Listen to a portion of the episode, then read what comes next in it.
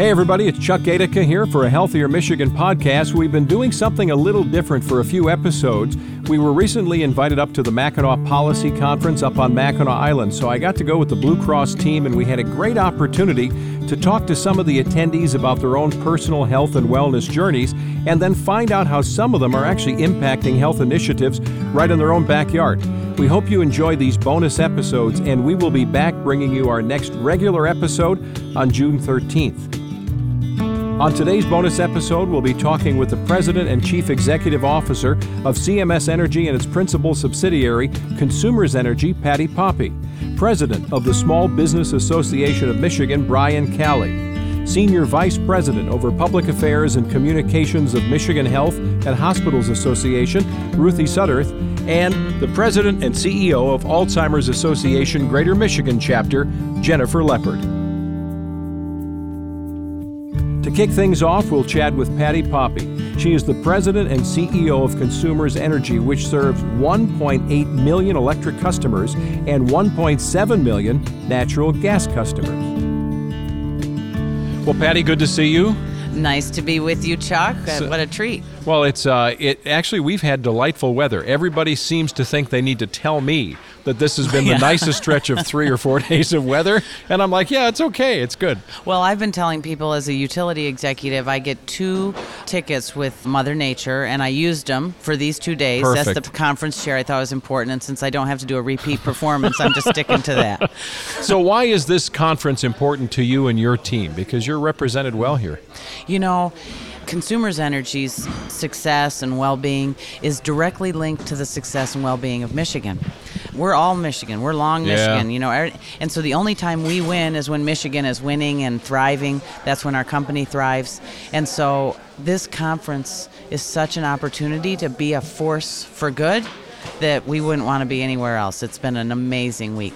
So one of the themes here has been Love Michigan, and you're saying that really in different words, but there's a mutual love affair between consumers and the state, right? Yeah, I really am taking the stand that this might be the first time that the word love has been uttered so many times from this stage. In fact, Nolan Finley said, I'm getting a little tired of this kumbaya business.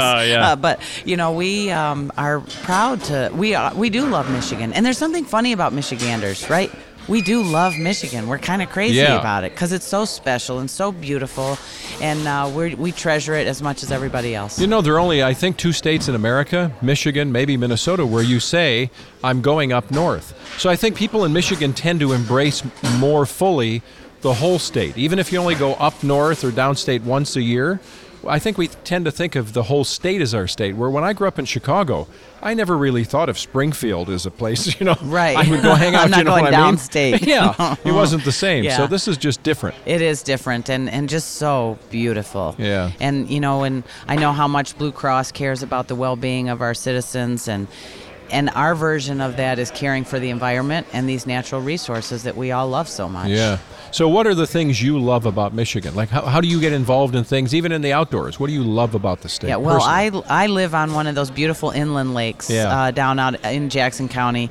In fact, my husband and I celebrated our 25th wedding anniversary a couple weeks ago. Congrats. And he said, where do you want to have dinner? I said, at the end of the dock. Yeah. And there's no place more beautiful. We get a gorgeous sunset every night. My blood pressure drops when I pull in the driveway. And so I just think Michigan has a multitude of treasures, but there's no doubt clean water is a big part of that. Do you get out and use it? Are you a kayaker or what do you do? Oh, yes, we're water skiers. Are you? Okay. Yeah, we're old school. We have a water ski club. We do. Yeah. We have a show with pyramids and trick skiers and all that. Yeah, we're really into it. And you're watching or you're out there? I am the MC for the festivities. Well, there are no small parts. Yeah, I'm not going to break my ankle on one of those things. And what about here? You feel like you're getting in, you're working off breakfast. I mean, have you been paying attention to how much walking and doing you? Yeah, I definitely have been walking and doing, so that's been good. I don't count my, well, I do sort of passively count my steps. I don't have a daily target, but I am a routine morning worker outer, and it's been great here to get steps all day. It's a beautiful place to walk. Last night we walked from sort of one end of the island to the other, and we had an option. Should we take a carriage? And it was such a gorgeous night. We said no. Yeah. Let's walk this one. This I is went kicking beautiful. And screaming into the smartwatch thing. Oh, yes. And now that I have it, past 2 days, I'm just saying, 12,000 plus steps a day. Ooh, I'm good feeling for it. No, you. Well, that way I knew I could get the granola and the whatever thing this morning and be okay, you know. Yeah, that's smart. So it worked out well. I might have to modernize my watch. Yeah, okay. So what about going forward? What are things that are on the docket for Consumers Energy we should all be aware of? Yeah, we are, I would suggest, at a critical transition point for clean energy. Mm-hmm. And we are so proud to be leaders nationally. You know, Newsweek magazine picked us as one of the top 10 greenest companies in the nation. Wow. Flanked by Apple and J&J, not cleanest energy companies, cleanest companies. And that's because we've taken such strong action. We've retired 7 of our coal plants already, of our 12. Mm-hmm. We have 5 more to go. We've announced that, and we're replacing those 5 only with new renewable energy. We're able to leverage technology today that can change the landscape of Michigan's energy future. And I'm so proud that our team is so committed to reducing our carbon emissions, but what people don't necessarily know that when you retire coal plants, you also reduce your water usage, you reduce your waste to landfill, you clean the air by having no particulate emissions. Mm-hmm. We're in a hurry to get that transition done, and so happy that we don't have to make that sucker's choice of old. You know, that we used to say, you can have clean and expensive energy or the cheap and dirty stuff, what do you want? Mm-hmm. And we don't have to make that sucker's choice anymore. It's very affordable. Clean energy is actually more affordable, so we don't have to choose. We can have affordable and clean energy. We call that our clean and lean energy future for Michigan, and we're so proud to be leading that process. See, just preceding you a few minutes ago was the head of the DNR. So when you talk about getting out and enjoying, that here we are in the centennial year, 100-year anniversary of our parks in Michigan, clean environment is top of mind for everybody who wants to get out, go for a walk or hike or whatever. You know, and we have 13 hydro facilities, so that creates these beautiful water, you know, it's water-fueled energy, emission-free, and it creates some great canoeing and kayaking and some beautiful riverways all across the state. It's a beautiful network, and people really do take advantage of that. We feel good about being able to provide that kind of environment, too. Well, you should. So a lot of good things going on, including the anniversary.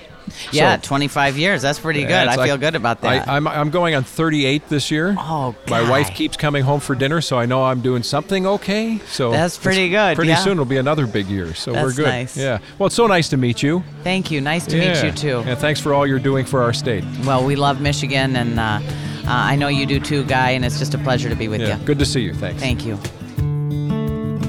Next up is Brian Calley. Formerly, he was the Lieutenant Governor of Michigan, serving alongside Governor Snyder. And in his current role, he is the President of Small Business Association of Michigan. So Brian Calley is with us, former Lieutenant Governor of Michigan. It's good to see you. Great to be with you. Thank you. So we were just talking, no mileage this morning, no jogging up and down the hills on Mackinac for a good reason, right? You always get mileage on Mackinac. I know. But it's walking. Normally when I'm up here, I run around the island, usually more than once. It's an 8-mile, beautiful, scenic run around the island, and it doesn't matter to me what the weather is. I can appreciate all different types of weather, but I've got a marathon coming up in about 10 days. So I'm on the wind down for that, so no serious runs until then. So when you do the 8-mile plus circuit, does that take you out by the airport on the island? Is that where you go? It actually goes right along the coastline. Oh, it does? Okay. Yeah, so it's literally around the outside rim of the island, and it's a relatively flat run. It is absolutely beautiful. You get a look, of course, at the lake and the shoreline. But also St. Ignace in the Upper Peninsula, the bridge, and the way that I run it, and you come around and see the bridge and back, and the Grand Hotels up on your left. Yeah. It's a beautiful run. Yeah, I got about 12,000 steps in yesterday, so I felt like I did something good, you know, in the midst of busyness. And there are lots of hills here. Yeah, I know. It's good, though. So now you move on to something new, Small Business Association of Michigan. And I know that this is, I heard somebody call this the Super Bowl of Schmoozorama, right? But your job now is to represent small businesses all across Michigan. Tell us about that and how the transition has gone in your life. We have, at the Small Business Association of Michigan, almost 27,000 members. And they're from every industry that you can think of. Mm-hmm. To be a part of SBAM, you just need to be small. It doesn't matter what industry that you're in.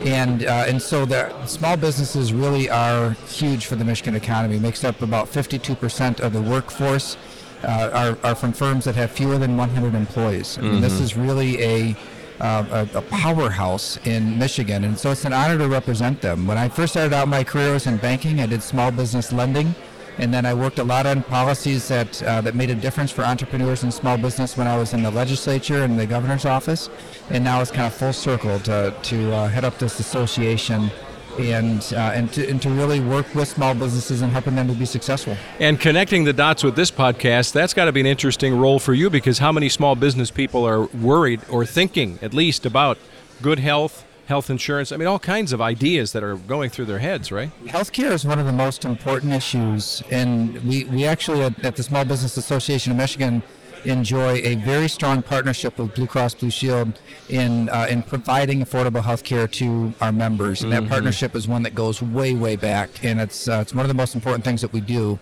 But this is something that's always on the minds of our members. It is something that our small businesses really struggle with, and making sure that they're attracting. If you want to attract the best talent, you have to provide the best benefits. And so for the small companies to compete with the bigger companies, they have to find those solutions to offer the benefits that people expect today. So let's talk about you, your family, 3 children, right?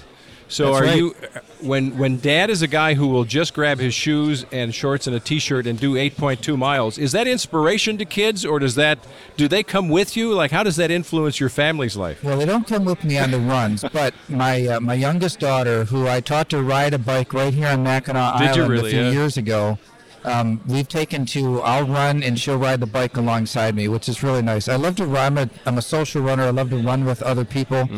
There's nobody else in my family that runs the type of distances that I run, but my daughter now taking up biking, it's been a great partnership. Yeah, and what about the other kids? What are sports? I mean, what are they doing for fitness? Yeah, they're all really engaged and really active. My son is mainly in marching band and jazz band, and he's got a little side band that he has too, but... so he's really involved in music, but he also runs track and field and traditionally cross country as well. So running is an important. He's more of a shorter distance runner. I'm not as fast as him, but I can go a little longer. Yeah. And what about when you travel the state? Because I know you are doing that a lot now. You have for a long time.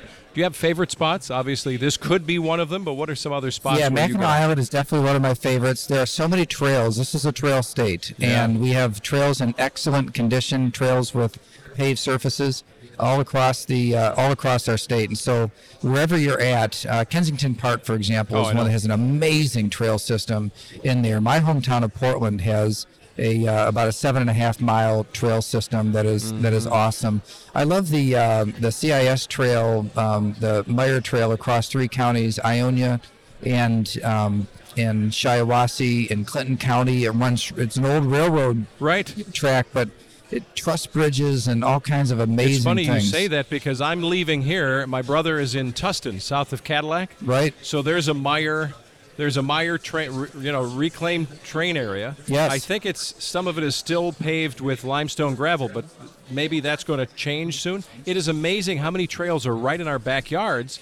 This is 5 minutes from his house, and he and I never knew it was there until we went and hiked it. I've been on that trail. I've done 20 miles on that trail. Wow. And it is some of the most scenic views that you'll take in. It's just a beautiful, beautiful area.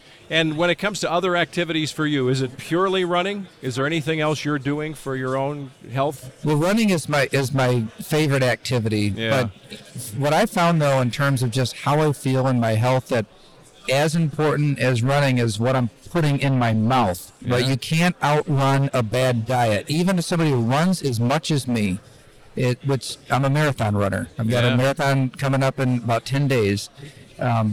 Even somebody runs as much as me, you cannot stay in good shape if you're eating junk. And so this is a really important both environment content of what you're eating. And what I found is planning out makes a huge difference. So if I think about the week and where I'm going to be, if I don't plan it out, then you're more likely to stop by a convenience store or fast food or something like that just to kind of get something in between two other things. If you plan it ahead, you'll do way better in terms of the quality of your overall diet. And are you a breakfast guy? Do you have to have breakfast? Or I don't always have to have breakfast. I have something. Maybe it'd be a drink in the morning. I like that there are certain protein bars that I keep in my car all the time. And so like if I don't have a lot of time, I might grab one of those as opposed to a less healthy option on the road. But that's that is an important aspect of having a balanced diet, and also not starving yourself all day and eating at the end. That was something when I was first starting out in office, I did a lot, and I put on 30 pounds. While in office? 30 pounds in the beginning of my time in office. It was in the end of 2011 when I started getting serious about my health, and with exercise and changing my diet, and that 30 pounds is gone. And you were never running back. In this time as well, or did you not have as much time to exercise? That's when I started running. Oh, I see. Oh, interesting. Yes, I've not been a runner my whole life. Wow. See, I was a casual, like 3-mile-a-day guy, and I would just hit the pavement and go for 25 years. So I've got a little knee issue to prove that I did it, but I would never do what you did. I never got into the really long distance, so that's awesome. I love it. It's a great stress reliever, but it's an awesome cardio workout. Yeah. And I just love the way that, you know, sometimes people say I've never seen somebody running, they don't look like they're happy, but for me it's about how I feel when I'm not running. You know, after I'm done, this is the way I feel for the rest of my life. I mean, I like it. I love doing it. I see in the state, but it's like it might be sound counterintuitive, but not running makes me tired. I get tired so much easier when I don't have enough time to get out there and hit the pavement. Well, see, because I'm here with you right now, I hired a guy who's running for me, and he's at about 5 miles. Yeah, so well, this is good. I'm feeling really good right now. That might work. Let me know how it goes. It's good to see you. Likewise. I should point out, we've got an upcoming episode on A Healthier Michigan that talks, we're talking with the DNR. I mean, there are 103 state parks. It's the centennial this year, and the trail system you're talking about, it is such a gem. Our state parks and our trail system, the work that the DNR does, it's extraordinary. Brian Calley, good to see you. Pleasure. Thank you. And now, Ruthie Sutterth. Ruthie serves as the Senior Vice President over Public Affairs and Communications of the Michigan Health and Hospitals Association. She is also a gourmet cook. Tough one, I know. Ruthie Sutterth joins us. She's the Senior Vice President, Public Affairs and Communications at Michigan Health and Hospital Association. It is good to see you. Good morning. Thank you so much for having me. How is all this going with someone who's involved in healthcare? Are you getting in your steps? Are you eating just fruit? Because people are watching us. I'm very glad to see the fruit and the yogurt on the breakfast bar, because there are a lot of treats available throughout the day. So it's nice to have healthy options. That's really important. So tell us about some of the work with the Michigan Health and Hospitals Association. So the MHA is in its 100th year this year, so happy birthday to us. We're proud of that, and have had a lot of decades of partnership with the Blues as well, so we appreciate chatting with you this morning. You know, the biggest change at the MHA in the last couple decades has really been that shift to focusing on advocacy and clinical issues, to really starting to look at the health of our communities and how can we be a partner in improving the health of residents across Michigan. And so, you know, we've been doing some exciting things in the space of our Keystone Center, which I think we'll talk a little bit more about, and that's really related to patient safety and quality work, but it also extends into health equity and making sure that different communities around the state are getting the care that they need. We're talking a lot more about maternal health and the areas that we need to improve in that space and the discrepancies that occur in different communities when it comes to maternal health. We're talking a lot about behavioral health and the opioid crisis and how we're engaging in that. So there's a lot going on at the MHA these days. It's pretty exciting. And with the MHA, it's not just talking about, it's actually moving the ball on some of those issues. We like to think so, yeah, absolutely. Yeah, you know, our role is really as a convener. We bring hospitals across Michigan together with other partner organizations as well to voluntarily kind of step up to the plate and decide how we're going to do good for the state of Michigan. And there's a lot of work to be done. Yeah. And how do you herd all the cats and dogs into talking to each other? How does that work for you? You know, when you're around for 100 years. And you look good. Oh, thank you. I know. I like to think so. We are seen by our members as a trusted voice. And so when we say something is important and needs some attention, They believe us, luckily. And, you know, a lot of our members have been around longer than us, longer than 100 years. So they've seen what we've seen, and it's been 100 years of really of partnership. And so we bring them together and with folks like Blue Cross and others, and we do the best we can to give them the resources and the tools they need to do the work. So tell us more about the Keystone Center, because I know it's a big one. Yes, the Keystone Center for Patient Safety and Quality launched 16 years ago now, and the Blues were an early financial supporter of that, which we greatly appreciate. And so they started in the space of best practices and evidence-based medicine. You know, checklists in the ICU, infection prevention, hand washing, you know, kind of some of those block and tackle kind of basics of healthcare and making it safer. And we really moved the needle on a lot of areas.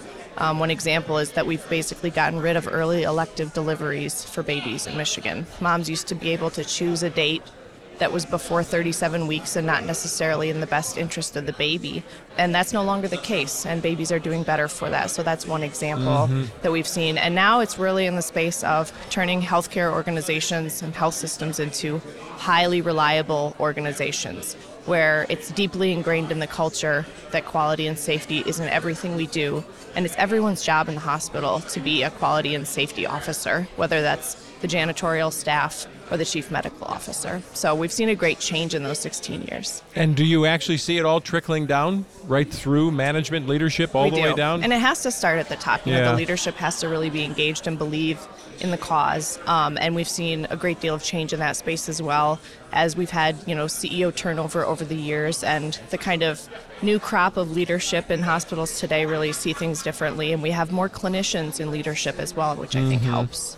And don't you think that's good for all of us as consumers of healthcare, that we really feel that there's a certified seal of approval stamp somewhere, that we're really confident that we're going to the places where we feel good? Absolutely. You know, everyone is a healthcare consumer at some point in their life.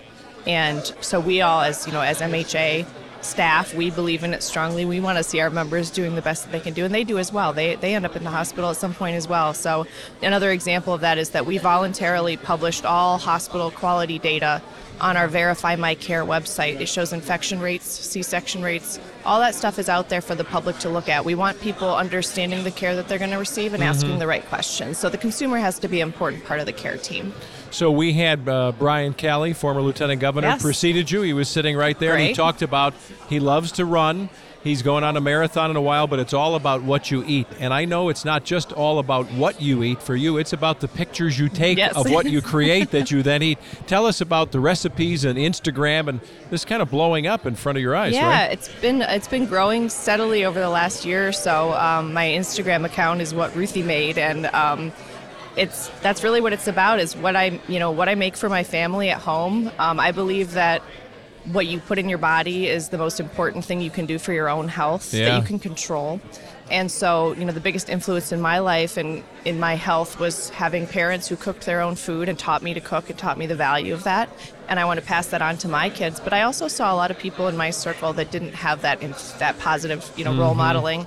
And so I thought, you know, maybe I can be that person for them, and maybe I can share my recipes and my photos and help inspire them to make healthy choices. And so what are some of your favorites that are also healthy? You know, Taco Tuesday is my probably all-time favorite, but I try to do turkey? Healthy versions of that. And so I think my go-to has really been these healthy kind of burrito bowls where you pull stuff together that you've got in the fridge. And I love to use, you know, frozen rice cauliflower or frozen rice, and, you know, I'm a busy mom. And so I like to find shortcuts that are still healthy, make some protein at the beginning of the week and have it in there, and throw together a burrito bowl, and there you go. Do you know that we are probably serving more cauliflower itself, just cutting it up, a little dash of olive oil and then a little Parmesan cheese, and throw it in the oven and bring it up. Isn't it delicious? It is the best with almost anything. Yes. There's nothing we've made it with that I didn't think that was a perfect addition. Yeah, roasted anything is a winner in my book. Yeah. Brown equals flavor. So, you know, adding that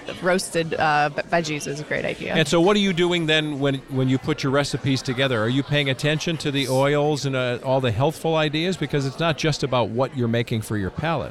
Absolutely. I've become I don't like to follow recipes as much. I'm not really a baker, but I have started measuring the things that I put into my recipes so that I can tell people, you know, how much oil to use, the healthier oil options, healthier fats, and so that's become important to me as well. So as a busy mom, what are your fast go-to meals? Do you have an Instant Pot yet? I do. I got one for Christmas, and I love it. Aren't they awesome? I was afraid to use it for a while. I was afraid it was going to explode, but it turns out it's safe. And so I use it all the time now. I said, you know, it's kind of that whole set it and forget it thing. And so I love throwing some chicken in there with a can of salsa, and you walk away and you have, you know, the perfect fajita filler or something like that. I love prepping, making eggs. If you don't have protein at home, eggs are cheap and easy to make, and they're a great topping for, you know, any kind of meal. So those are the kinds of things I like to do throughout the week when I get home from work. We've used a slow cooker, a crock pot for pea soup for, I mean, decades, right? Yep, so and you soak the peas overnight and we get the Instant Pot, and I'm reading the recipe online, and it's like, throw it in. Hit the button. It was under an hour. Yeah. The whole thing, boom. It's pretty incredible what we can do these days with food and technology, isn't it? All right, so give us the web addresses again for where do you want to send us, including your own for the wonderful photos. Absolutely. So to learn more about the MHA, mha.org, pretty easy. Verify My Care is where we have all our healthcare quality data, and that's Verify MI Care, because that's what we like to do in Michigan. Yeah. And then What Ruthie Made is my Instagram account, Ruthie Sutterth, so you can find me on there, and I hope you'll follow along and get some good food ideas. So can even someone, look at me, can I learn from your website about making something that I could impress my wife with? I think you could, Chuck. Yeah? I really do. All right. I'll do it. And I'll send you a picture and you can let me know. You Please can score do. It. Yeah, tag me. Tag away. Okay, I sure will. Thanks so much. Good to see you, Ruthie. Thanks for having me. And finally, Jennifer Leppert. She is the president and CEO of the Alzheimer's Association Greater Michigan Chapter. Since 2013, she's led a staff of 60 people across 6 statewide offices, serving many of Michigan's 180,000 individuals living with Alzheimer's. So I'm with Jennifer Leppert, CEO and president of the Alzheimer's Association Greater Michigan. It is good to see you. We've been seeing each other coming and going through this big policy conference. We have, yeah. Thanks so much for having me. I had a great time. This is the first time I've ever been, and it was terrific. What are takeaways for you from something like this in the arena that you're in? You know, just how many people there are that are impacted by this disease. Yeah. It's been amazing because, you know, meeting all these people from all these business interests and political interests, but almost every conversation starts with they see my name tag and they say, oh, I just lived through that, or I just had this situation. So that's a sad takeaway. Right. But also how interested people are and how much people want to become involved and help out. So it's been a great couple days. So tell us about some of the important stats that we all should know. Yeah. So there are 190,000 people in Michigan that we estimate are living with Alzheimer's disease right now. And that translates into almost 600,000 caregivers.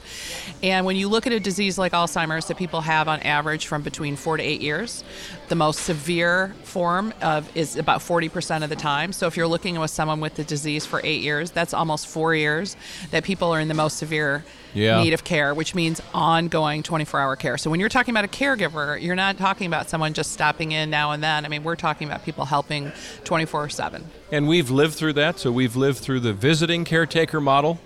And of course, when there's a good economy, there's good news and bad news. The good news is it's a good economy for many. The bad news is everybody can find a job. And not everybody is gifted to be a good caretaker. That is a great point, and that's one thing that I wish that I could really help families dealing with the disease think about too, because a lot of people, when they are confronted with this, kind of approach it that they're going to take care of their loved one. You know, it's been their wife for 40 years, and they don't realize how difficult it is. And with the disease so progressive, you know, you start out in one place, and then it evolves. And sometimes you really do have to bring in outside care. And a lot of people do have to go to assisted living. It just becomes a situation that cannot be maintained in the home. And that's very hard for people when they're dealing with their wife, their mother. It's very, very hard for them. So I'm proud to say that we have a son that literally a week ago defended his dissertation in neuroscience, got a PhD in neuroscience. That's terrific. Thank goodness he takes after his mother, right? So it is terrific, and he's done some research. But tell us about the leading edge of research. How can we be encouraged Whether we're dealing with it or for some of us as baby boomers, we're going to watch our 74 million age into it. Yep, and that brings up a great piece of information, is that really the biggest risk factor for developing Alzheimer's is age.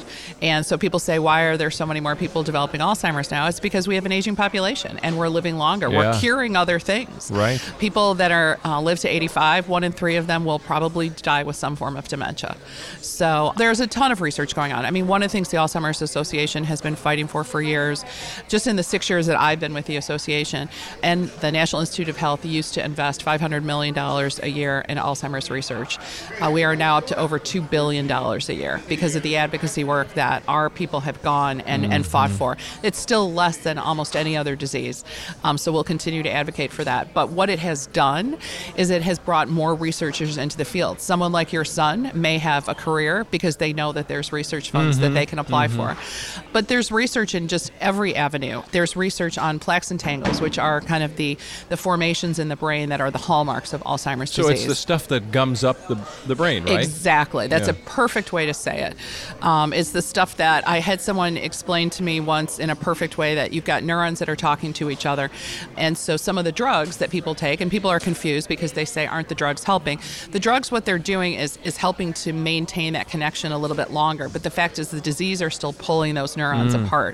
So the drugs are helping to yell a little louder so they can still talk to each other, but eventually as they pull apart, they still don't work. Yeah. And so really it's the plaques and tangles, but also tons of research on prevention. One of the biggest areas of research is starting to look at people much younger, because scientists believe that up to 20 years before you develop symptoms, that you are probably developing the hallmarks of Alzheimer's disease. And so really researching people way, way, way before, in their 30s and 40s, and then watching how the brain is developing. So it's a long-term process, but there is a lot of progress that's being made. One of the other areas that's really a focus is looking at prevention. And so one of the things that we like to talk about is what's good for the heart is good for the brain. And, you know, people say, what can I do? You know, people are scared of this disease, but, you know, exercise, eating healthy. And as I told one of my board members, no, that does not mean donuts. It's kind of the standard Mediterranean diet. And exercising your brain, really keeping your brain engaged. There's all sorts of studies that say that people that have more education,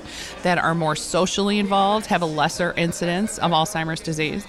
And, you know, I heard somebody just say recently, if you do crossword puzzles all the time, that's not exercising your brain because you're used to doing them. You need to challenge your brain and do something new. Well, it's kind of like lifting weights or going for a walk. If you're always on a flat surface all the time, your body sort of compensates, and now you're not going to drop all the calories, right? Exactly. So same thing with the brain? Yep. Wow. So learn a new language, learn how to play an instrument, do something that is really a challenge for your brain. But you know, I just started boxing. You can probably tell that I'm a little... I'm shifty looking, right?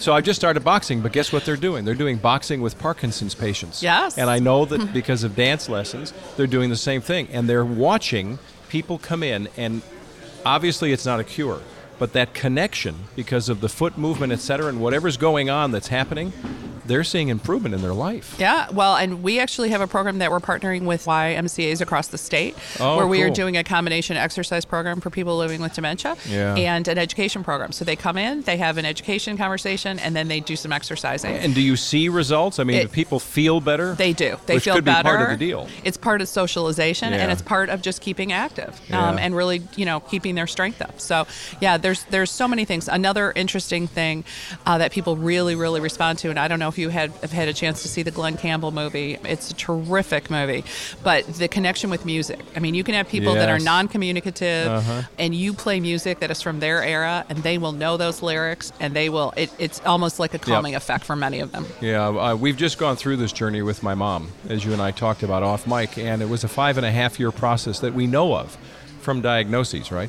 So much of what you're saying, for her, Patsy Cline, genres that are unrelated, and polkas. We could dance, and she could remember words to songs like it was yesterday, right? And then there were other things that not so much. But it's an interesting journey for a lot of us, and the caregiver part is so big. We've got to talk to you more when we have a lot more time, because caregivers, think of it, if we've got that many people touched personally by Alzheimer's, that it's affecting them, how many caretakers around them? And then that question of, are you taking care of yourself? And I'm so glad you brought that up, because it is a huge issue. I mean, we see caregivers all the time that really are making themselves sick, because they are so well-intentioned. They want to care for their loved one. It's just an impossible journey. And so we really need caregivers to step back and say, what do I need to do for myself and what do I need to bring in? And that's one of the reasons that the Alzheimer's Association offers the care and support services that we have. You know, one thing that we tell, one of our best services is the 24/7 helpline, which is 1-800-272-3900. You can call it 24/7, and you can call to ask a question, you can call to ask to be referred to services, and you can just call and say, I'm losing my mind, what should I do? Yeah. And, you know, sometimes even just having that outlet. And we also have care counselors that meet with families to talk about planning. We have education and support groups for people in early stages, in mid stages, in the caregivers, and they're run by volunteers, most of our support groups. And so these are people that have lived the journey and want to be a help to other people. So there are resources. So I've called that number and I've talked to somebody. We've also used your counselors out of Southfield to come speak to our family. Terrific. My mom and dad were in Warren. So I've got firsthand knowledge of exactly the excellence at which you fly. Thank you. So I encourage everybody to call that. But you've encouraged me, especially since this is about health and wellness, to do something. Tell us about the longest day. And I know you've got almost, 24 walks across the state. We do. Right? There's no reason you can't come to a walk. Yeah. We have them everywhere. So Longest Day is our first event that's coming up this year. It's June 21st, which is the summer solstice. We like to describe it as the day with the most light is the day we fight. And really, it's kind of a do-it-yourself engagement fundraiser activity. Okay. So you have an opportunity, let's say your mother loved to raft. Yeah. And, one of the things you could do is organize a rafting event, invite your friends and family, ask them to make a donation. And so we have events going on all over the state. It doesn't have to be on June 21st. It can be any time. We actually have a gentleman this year who's climbing Mount Kilimanjaro in honor of his wife. Come on. And his goal is to raise about $50,000 doing that. I've climbed Mount Clemens. It's man, it's a hike. Well, you could do that for Longest Day. It's a place to start, right? So, you can find out about that by going to www.alz.org, and we're happy to talk to you and even help you with some ideas. We had one gentleman one year that did a great event. His mother, what he did is he got his whole family together, and they did a tour through the small town that his mother had been through and stopped at kind of key points in his life, in her life. And Very cool. It was cool. So, and then in the fall, we have our walks. We do have 23 walks across the state of Michigan. Our largest is in Detroit, which is on August 24th. It's at the Detroit Zoo. Last year, we had 6,000 attendees.